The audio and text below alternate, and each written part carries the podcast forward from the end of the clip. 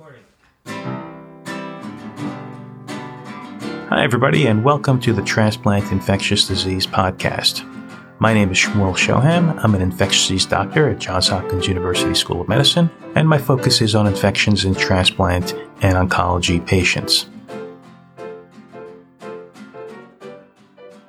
We're excited to be starting up this podcast again. We've been on a little bit of over a two year hiatus because of COVID and things got very busy, both in terms of clinical care, in terms of research, in terms of life in general, and had to take a break. But now that things have gotten into a little bit more of a routine, as much as anything can be a routine in the world of transplant and oncology infectious diseases, we're starting this podcast up again and excited. And uh, for people that were following us before we took the break, welcome back. And hopefully this will be a uh, useful and educational podcast for you. For new listeners, glad to have you and hope that it'll be a fun experience to listen to what's going on in transplant infectious disease and uh, hopefully can have some feedback as to how we can make things better, how we can uh, meet the needs of the listeners. So we're going to start with a case. And this is a 47 uh, year old woman with diabetes, hypertension, end stage renal disease two years ago. She had a kidney transplant. Things have been going well. She has been vaccinated for COVID on multiple occasions, but just not getting a great antibody response. She's not received Evusheld. And now she calls the clinic saying that she's been exposed to a person with COVID and she too has symptoms suggestive of COVID. It is recommended that she have a uh, test. And in fact, she does a home antigen test and it's positive for COVID. She then has a PCR test to confirm it and it's positive. That is probably not necessary because the pretest probability of her having COVID is so high. So then the next question comes is what are we going to do about this situation? And the, the options on the table are to um, treat her with an oral medication, and there's a couple options there, or with an injectable option. In terms of an oral medication, nirmatrelvir ritonavir, Paxlovid is the trade name, and I'll use that one just because it's easier to pronounce, and molnupiravir are the two oral options. Problem with those is as follows. So ritonavir is a component of Paxlovid, and ritonavir has pretty important drug drug interactions with medications that transplant patients are frequently receiving. So if a patient's receiving a calcineurin inhibitor such as tacrolimus or cyclosporin, or if they're receiving an mTOR inhibitor such as rapamycin or uh, everolimus, uh, rapamycin also known as sirolimus, or again, everolimus, then uh, that can lead to increased level of those drugs. We've had experience at our hospital, and we've heard of experience where people have received uh, Paxlovid while on a calcineurin inhibitor, tacrolimus, for example. And even withholding the tacrolimus, the levels are sky high and they have toxicity from the tacrolimus. So we have not been routinely using Paxlovid in transplant patients and most transplant centers that I'm aware of also try to stay away from that drug. There are some things that can be done, such as stopping the uh, calcineurin inhibitor or the uh, mTOR inhibitor However, even with doing that, the levels can still get uh, high. And there's a problem in that when you stop a medication such as tacrolimus uh, or the other calcineurin inhibitors or mTOR inhibitors, then there's a risk that the patient can have a uh, rejection episode or can have very low levels or potentially um, high levels. So uh, getting them a blood test can be complicated while they both have COVID and are not feeling well, and then places where uh, they might go to get their blood drawn, uh, a laboratory might have uh, challenges in terms of getting blood drawn while somebody has COVID. So we have stayed away from that drug for that reason. So the other option uh, that's a pill is molnupiravir, and there's been concern about the efficacy of molnupiravir in general, and particularly when compared to some of the other therapies that are out there. Uh, there have not been randomized control head-to-head trials of molnupiravir versus another therapy, but there's some data from Hong Kong where they were able to retrospectively look at it, then the results were disappointing for molnupiravir. There is this other possibility that molnupiravir can uh, cause mutations in the virus and perhaps somebody who's immunocompromised who might have a high viral load could have breakthrough infection. Uh, that's been speculated. The other problems with molnupiravir is that uh, it is mutagenic for people, and there are contraindications also related to uh, pregnancy and to people that potentially could become pregnant. So a lot of issues with molnupiravir. Although I'll say that I had a patient that lived in another country that developed COVID, and there were no other options there. The person had been vaccinated. They did have molnupiravir in that other country, and uh, the patient used it and recovered can't say that they would never cover it without molnupiravir. Don't know exactly uh, the impact, although it was nice to have an option for this patient that did have some uh, antiviral activity. So then moving away from the uh, problematic medications that can be taken orally, there are um, two injectable drugs that are widely available and then a high titer convalescent plasma. So remdesivir is an injectable possibility. Uh, the PINETREE study in uh, patients in general showed that three days of therapy was uh, able to prevent hospitalization effectively. And that is an option. Uh, many of us have used remdesivir inpatient. Most of us have not used it outpatient yet, although the uh, PINETREE study does support that. There are some complications that can exist when using a drug such as remdesivir in the um, outpatient setting. The most important one is that the patient has to come in for three days of infusions. Uh, potentially, this can be arranged to do at home remdesivir, but uh, again, the logistics, which has been the problem since day one with COVID, it's not just the science, it's not just the biology, it's also the logistics of getting people tested, getting people into uh, clinics, getting drug into people. Lots of problems with uh, logistics and three days of IV remdesivir definitely has logistical issues. The other drug that's available for now is bebtelovimab, and that's a monoclonal antibody directed against the virus and the spike protein of the virus. And we've seen a parade of monoclonal antibodies that have absolutely revolutionized our ability to care for transplant patients. And uh, bebtelovimab is the uh, one that is still effective against the newer variants of the virus that we're seeing. So the Omicron variants that are predominant in the US right now and the ones that we expect to continue to be predominant for the next several weeks to months are all in vitro sensitive to bebtelovimab and using bridging data, data from the in vitro showing that it's effective and the vast experience that we now have in using bebtelovimab for patients at risk for progression to more severe disease we have been using bebtelovimab in our transplant patients for prevention of progression to disease, and it's been incredibly uh, effective, as have the other monoclonal antibodies when they were susceptible, or rather, when the circulating variants were susceptible to them. Again, the only circulating, uh, uh, the only monoclonal antibodies that the current circulating variants are sensitive to is uh, bebtelovimab. There's also sensitivity to Evusheld, but that's not approved for uh, or authorized for treatment of infection. That's for prevention of infection.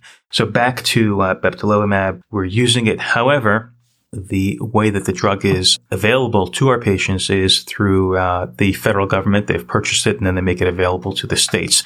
We've heard reports that the supply of bebtelovimab is good, but that the federal government's uh, ability or um, desire to purchase those drugs and then deliver them to uh, our patients has uh, is is coming to an end. I think this is an important development and unwelcome development for our transplant patients because the uh, other three drugs that I mentioned Paxlovid, problem with drug-drug interaction, remdesivir, problem with having to give somebody three days of an IV therapy, molnupiravir, problem with questionable efficacy and potential for mutation, make bebtelovimab the drug of choice for a transplant patient who's on a calcineurin inhibitor or on an mTOR inhibitor for treatment of COVID. So we're very concerned that the supply will be um, cut off or made unavailable to our patients because of financial issues.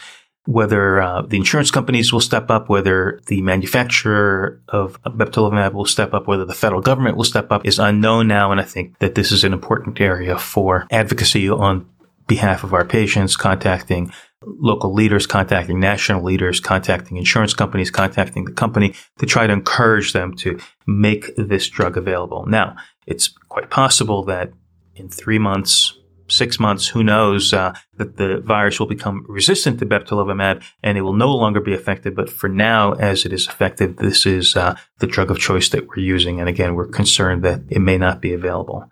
The uh, fifth option is uh, high titer convalescent plasma in uh, uh, multiple studies in immunocompromised patients. It's shown to be effective, particularly when used early on in the disease within several days uh, to a week after the first symptoms. That's when you have the most efficacy. However, because immunocompromised patients may not have a good antibody response, the window of opportunity for high titer convalescent plasma to be effective is probably longer than in a uh, patient who is not in that condition. I tend to think of uh, COVID as having uh, three different phases, and it's a simplistic approach, but it's the, the one that I think fits for most patients. And that you have the viral phase where an antiviral, whether it's a, a small molecule or a uh, monoclonal or convalescent plasma, is going to uh, make an impact by killing virus directly or by activating a part of the immune system to kill the uh, virus, probably mostly though by direct killing of the virus. Second phase is the inflammatory phase where the uh, overactive immune system causes uh, inflammation in the lung and in other tissues, and the patient has damage there. That's a place where the antiviral drugs are going to have very limited activity to no activity because the problem is now driven by an overactive immune system rather than by the virus itself. And then the third phase, which is that the um, lung and the respiratory tract and potentially other tissues have been damaged by the combination of the virus and the immune system. And then secondary problems occur, bacterial superinfection, fungal superinfection, damage to the, uh, the lung due to clots and problems related to that. Also, the treatments themselves may have caused damage to the patient, whether it's an immunosuppressive drug or in rare situations, whether it's uh, one of the um, antiviral drugs may have caused toxicity to, to the patient.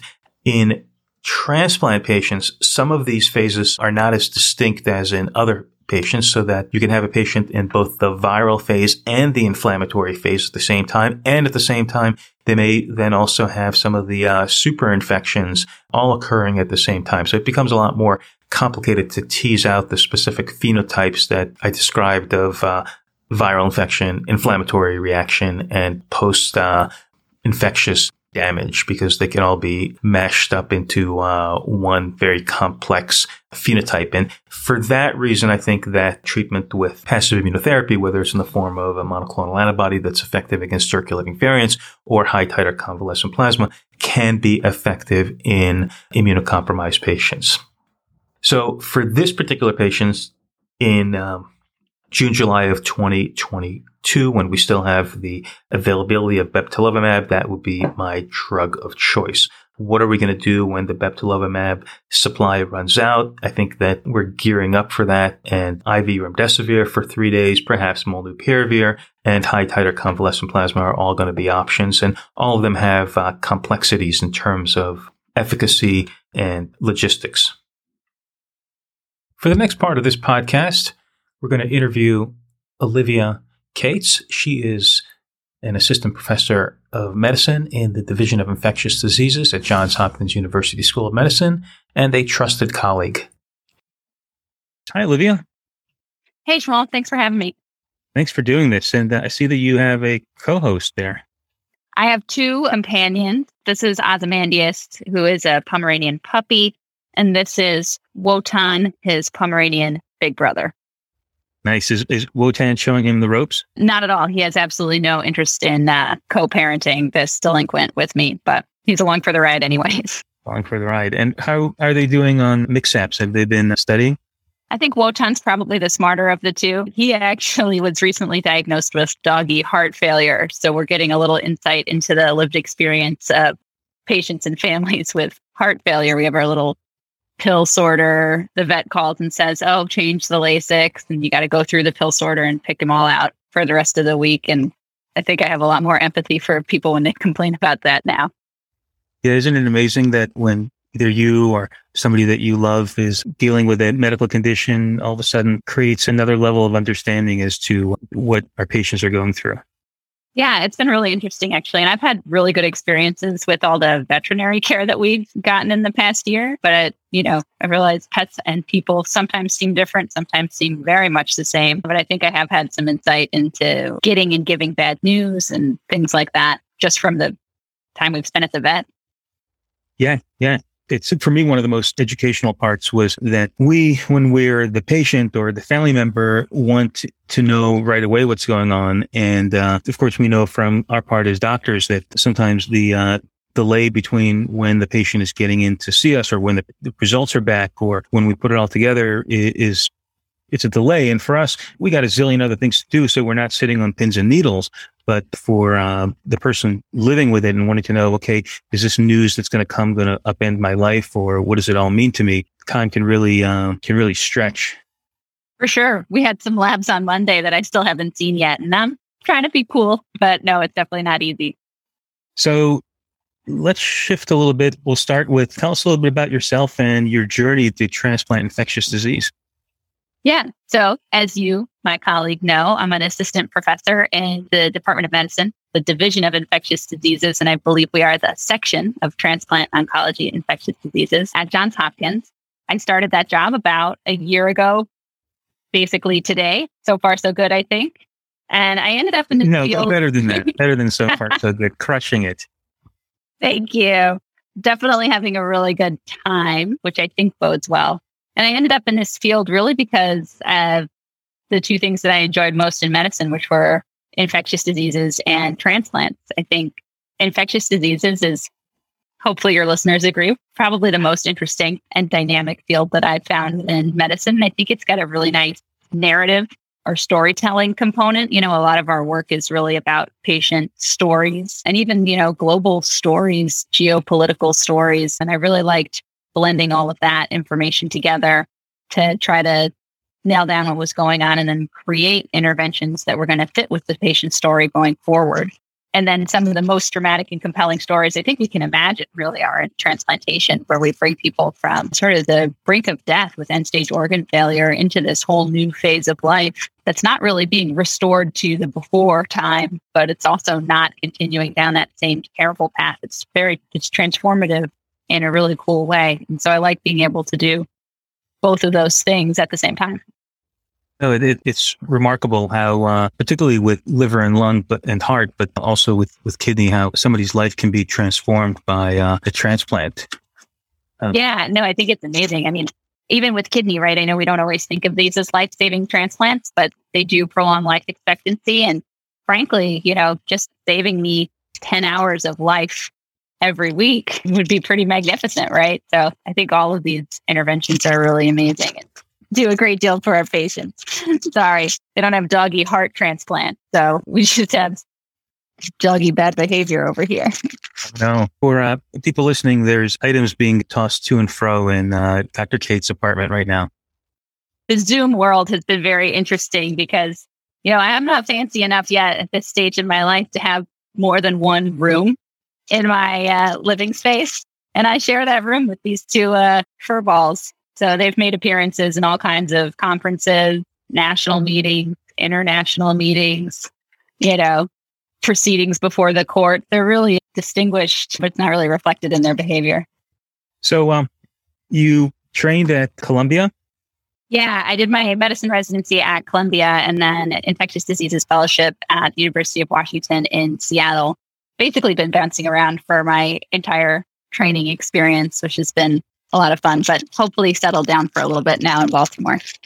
Yes, hopefully enough bouncing around for the next five years minimum uh, and stay with us. So, uh, when you were in Seattle, aside from staying inside from the rain and going to Pike Place Market, you got involved with COVID and transplant very early on. Tell us about that experience. Yeah, that was a pretty exciting experience. And so for folks listening who either don't know or haven't put two and two together because I've receded to obscurity, this is about the University of Washington COVID 19 and SOT registry project, which is a project that I started with Ajit Limaye and Cindy Fisher at the University of Washington, all the way back in March of 2020. And that resulted in what I hope were some really valuable publications about the clinical course of COVID and at least during the early parts of the pandemic in transplant recipients. And that project really happened by accident. I was not a sort of clinical or observational researcher. I was not a virologist. I was not an epidemiologist, but there was a lot of upheaval in everyone's sort of work right at the beginning of the pandemic. And we had an early patient case of COVID 19 in a kidney transplant recipient.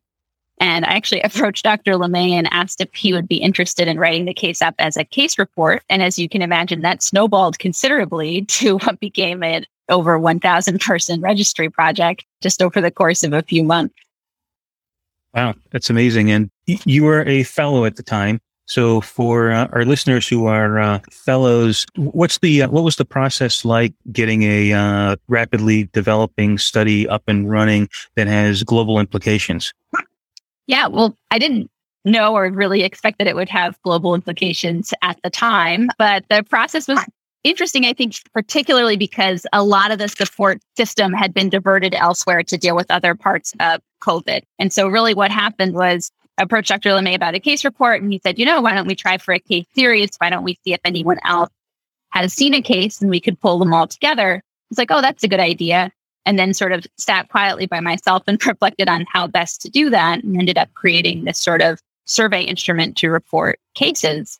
And again, this is sort of what happens when I think you sort of build the machine as you go, is kind of learn some of the regulatory requirements and try to adapt to them as we went. And it resulted actually in a project that was really pretty flexible from the start. We had a case report form that allowed people to enter data prior to obtaining IRB approval at their institutions. And so that sort of allowed us to claim this space and build the study as the data were coming in, as opposed to trying to plan out the entire study from the beginning during a time when I think the urgency of collecting and then sharing this information was really, really high. And so I think the model worked really well for this situation. We wanted to be able to have preliminary data and really reflect that data back to the community as quickly as possible. So we were sharing updates on the data as it came in. And as some of our sort of observational researchers who might be listening can imagine, that's not always going to be the best or most appropriate model for collecting your data or for analyzing your data, right? To provide frequent updates like this, all of these looks at the data are going to affect your data quality and the appropriateness of your extensive analyses. And so, in many ways, we were lucky that the that my sort of ignorance and the need to learn how to do it as I went, of course, coincided really well with the need to revisit the data repeatedly as we went. I don't know if the same model is going to work for future research if the pace of infectious diseases research ever slows back down. Who knows if it will? Well, I think of this era and researchers like you as during the time when HIV was just coming onto the scene and people that were bright and energetic and responsible, but also had the adventurous spirit, dove into it and figured out while the plane was flying, figure out how to build the plane and generated important data that then became the foundation stones for uh, much more um, work afterwards. So your work was, uh, am I accurate? It's the, the first description of um, comprehensive description of COVID and transplant recipients. I think that it's probably some blend of first and largest. There was earlier single center case series for sure. There was some population level multi center observational data from countries in Europe who have national healthcare systems. And so the ability to pull together aggregate, but not necessarily very granular data about patients.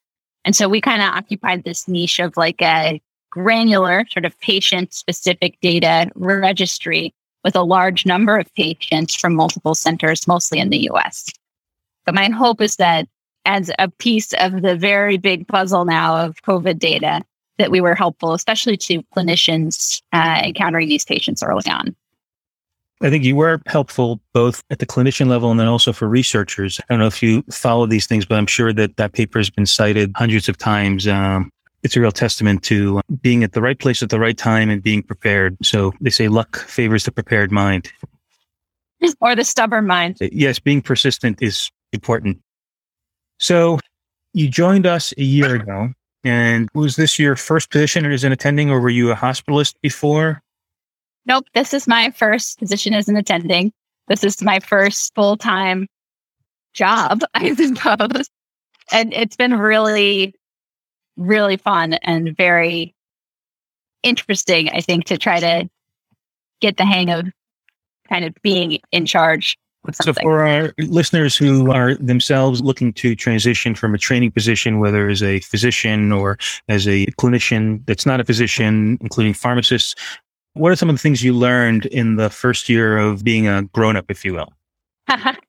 yeah, still working on that. I think a couple of things I would love for people to think about. Something I asked about when I was interviewing for positions that you know, it was hard to realize how important this was until I had trained in many places. But I asked at Johns Hopkins whether the clinicians, folks like you, and then Dr. Avery and everyone else on the team felt like our patients were well taken care of and let the patients themselves felt that they were being well taken care of. It is so nice to work in an environment where the patients are able to feel grateful because they truly are receiving high quality care and at multiple levels, right? someone's not going to feel well taken care of, even if they have the brainiest transplant infectious diseases doctor in the world, if they aren't also getting good food and getting their linens changed in a timely fashion or having pleasant interactions on the phone when they call to make an appointment. And it seemed to me that folks at Johns Hopkins were having that experience and being a part of that feels great. Having my patients say, we love being a patient here. This institution saved my life that feels fantastic. Even if they're thanking me for something that probably 50 or 100 other clinicians did over the past several years, I love being a part of that. And so I would encourage people looking for work to look not just at like the prestige or the location of your institution or the experience you're going to have as a part of the workforce, but also the experience the patients are going to have being cared for by your whole team. And then the other thing that hit me really hard actually when I first got here, and it, it, this is a weird story, but when I was in a, I was in a cafeteria one day looking for lunch, and at the University of Washington there was a system. Like Monday soup was tomato soup, Tuesday soup was Thai chicken soup, et cetera, et cetera. And so I went to the soup counter at the cafeteria at Johns Hopkins, and I asked the guy behind the counter who serves the soups. I said, you know, there's the soup on some kind of a rotation. Is it like Monday is chili, Tuesday is whatever? And he looked chili. at me and he goes, Yeah, it's chili. So he looks at me and he goes, Oh no, chili every day. And uh, for some reason, that hit me where I was like, oh my God, it's just going to be chili every day for the rest of my life. Like, this is the first position I've been in that has no fixed endpoint, that I truly could be here forever. And all of the things that I do, even starting now, are part of my like forever career story. The relationships I make, they can be forever. The mistakes I make or missteps I make, those could be forever too uh, and everything started to feel just a lot more permanent and, and important.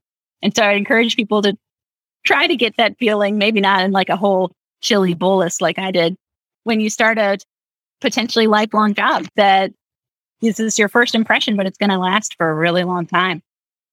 Yeah, very, very different when you're training, you're in uh, three year increments, four year increment. And then when you have a position, then it may be three or four years, but it really may be much longer. It's different, right? You can graduate from your training program and they can say, you know, oh, that Olivia, she was clever. She was a troublemaker. You know, we look back on it now and laugh. But if I'm a troublemaker here, I don't know. I might start to see the consequences of that pretty soon. Well, to quote a late congressman from our uh, good trouble. Good trouble. Much preferred.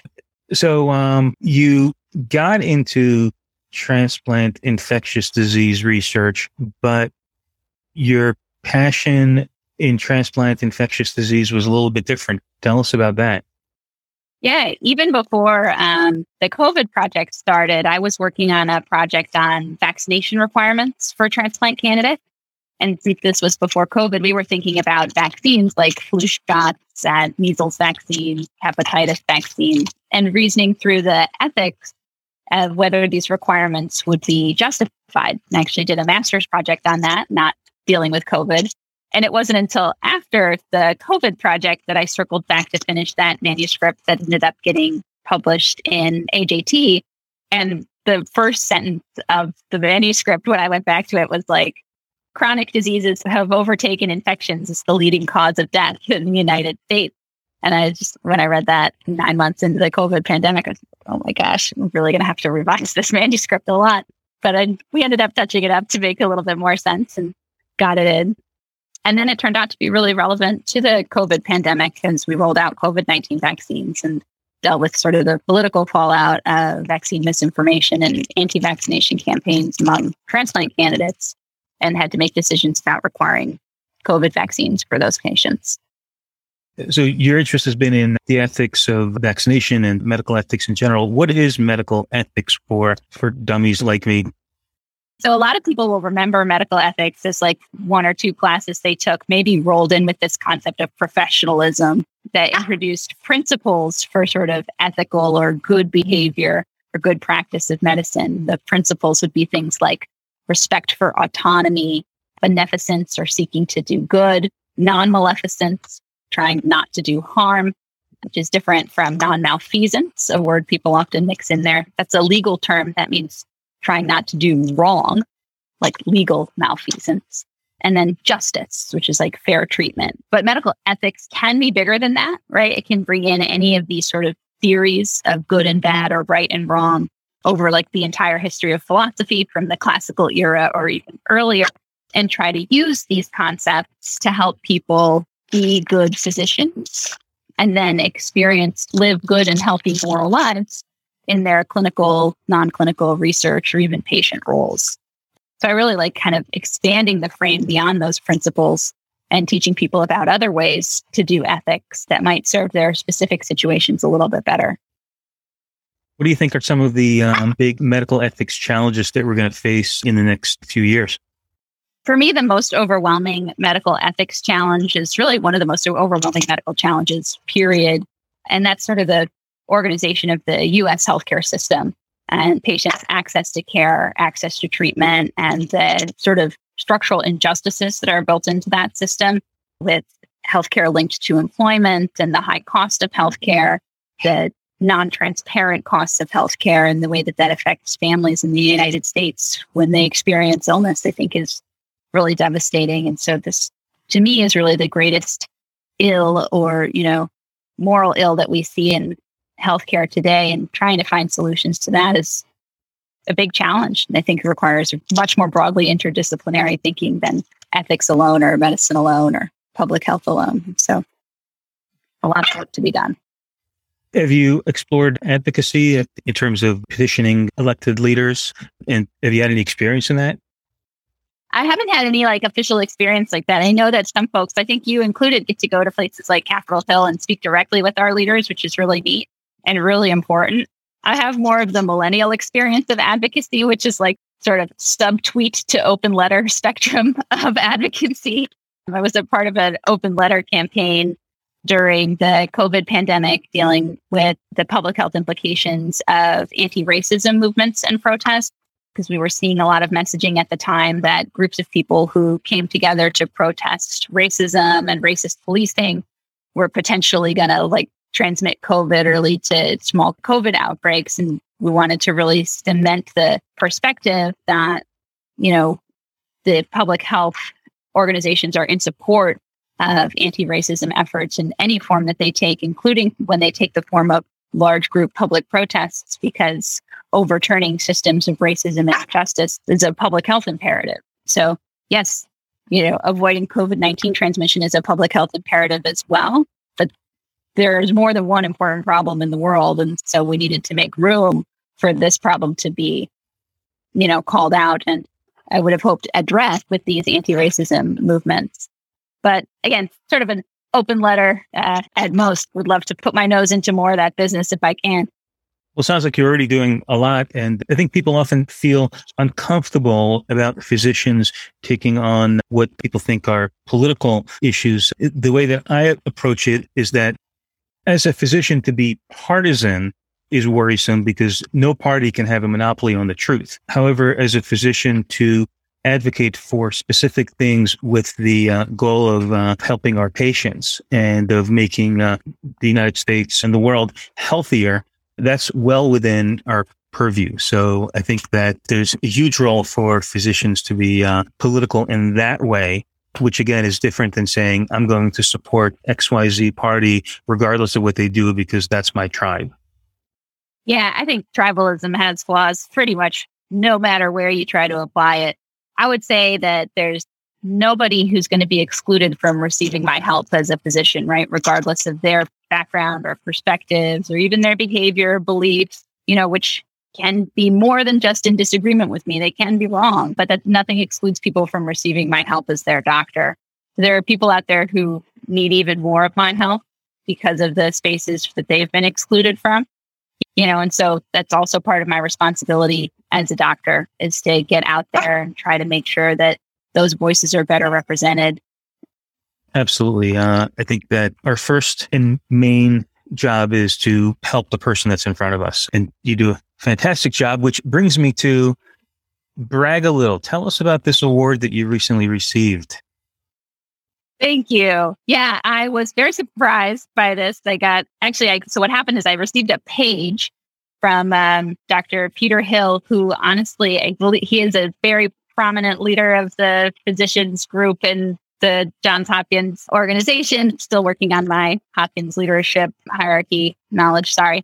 But I got a page from Dr. Hill that said, please call me. And I, of course, had no idea what that could possibly be about and was really worried that I was in trouble. That kind of thing happened. And so I sent it to our my colleagues, Bill and Andrew, be like, guys, like, is this a problem? And they were like, oh no, are you in trouble?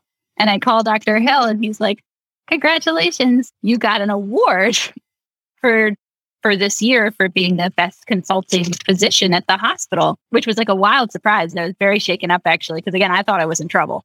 So that was nice. And then um, when I realized how that had come about, I was nominated by one of the internal medicine interns who you know, they submit a lot of the consults that we end up doing on the inpatient service and had found that the consults that I did were really helpful and also really educational, which means a lot to me. I've been the medicine intern, been afraid to call the consult and I've been excited to call the consult. And I really want people to be excited to call me and learn stuff that helps them and our patients. Well, that, I mean, that's tremendous. I have to say that I've never been in my over 20 year medical career in any place that has had somebody in their first year out of the gate get recognized like that. So uh, I think you are a tremendous role model, but if people can't quite achieve that in their first year, don't despair. This is an unusual and remarkable thing. I think that I've had the pleasure of reading your notes when I pick up service after you. And, and I can absolutely see why you would be recognized this way because they are clear and educational and also pragmatic. And so you had a quote that I saw, it may have been on Twitter about don't make your dogma somebody else's job, something like that.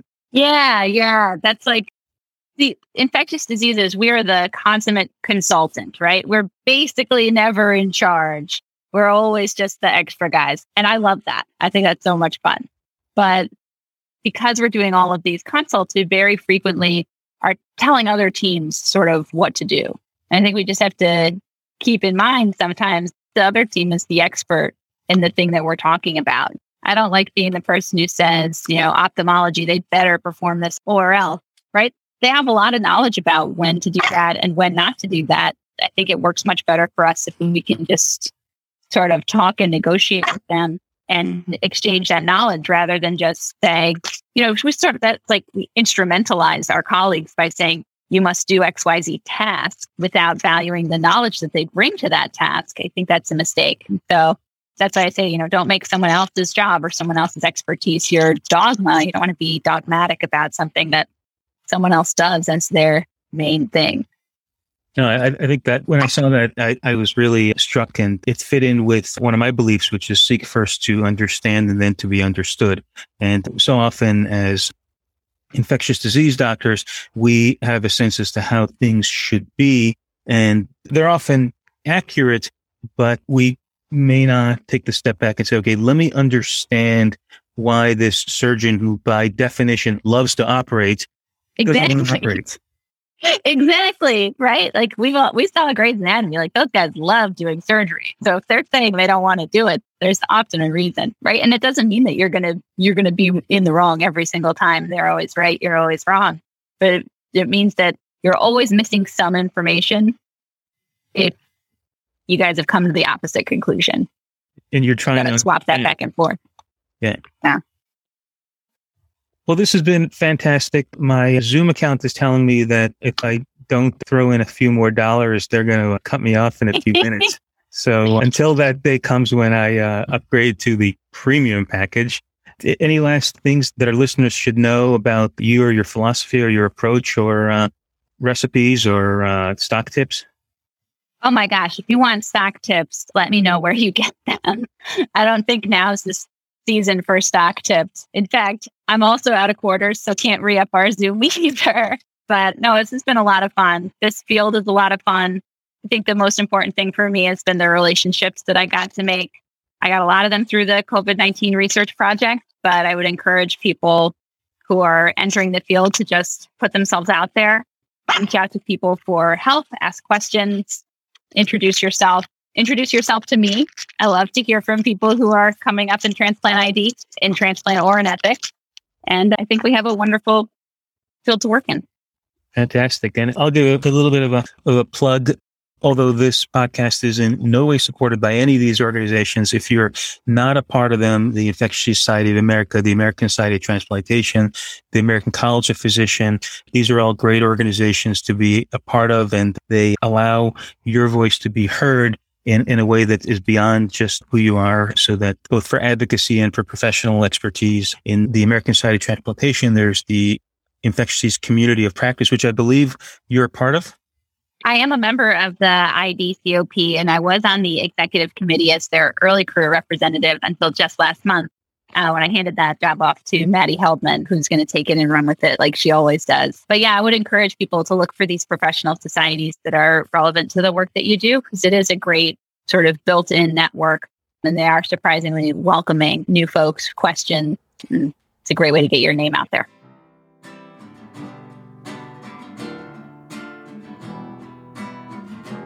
Well, thank you everybody for joining us for this return episode of the Transplant Infectious Disease Podcast. We hope to have many more and see you next time.